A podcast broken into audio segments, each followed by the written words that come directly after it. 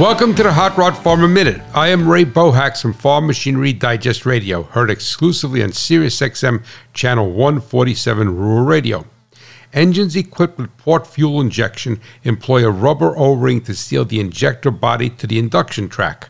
Over many years of use, but especially thermal cycles, the O rings begin to deteriorate and leak.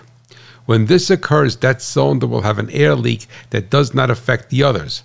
In many instances, the engine may experience multiple cylinders with air leaks of a varied degree.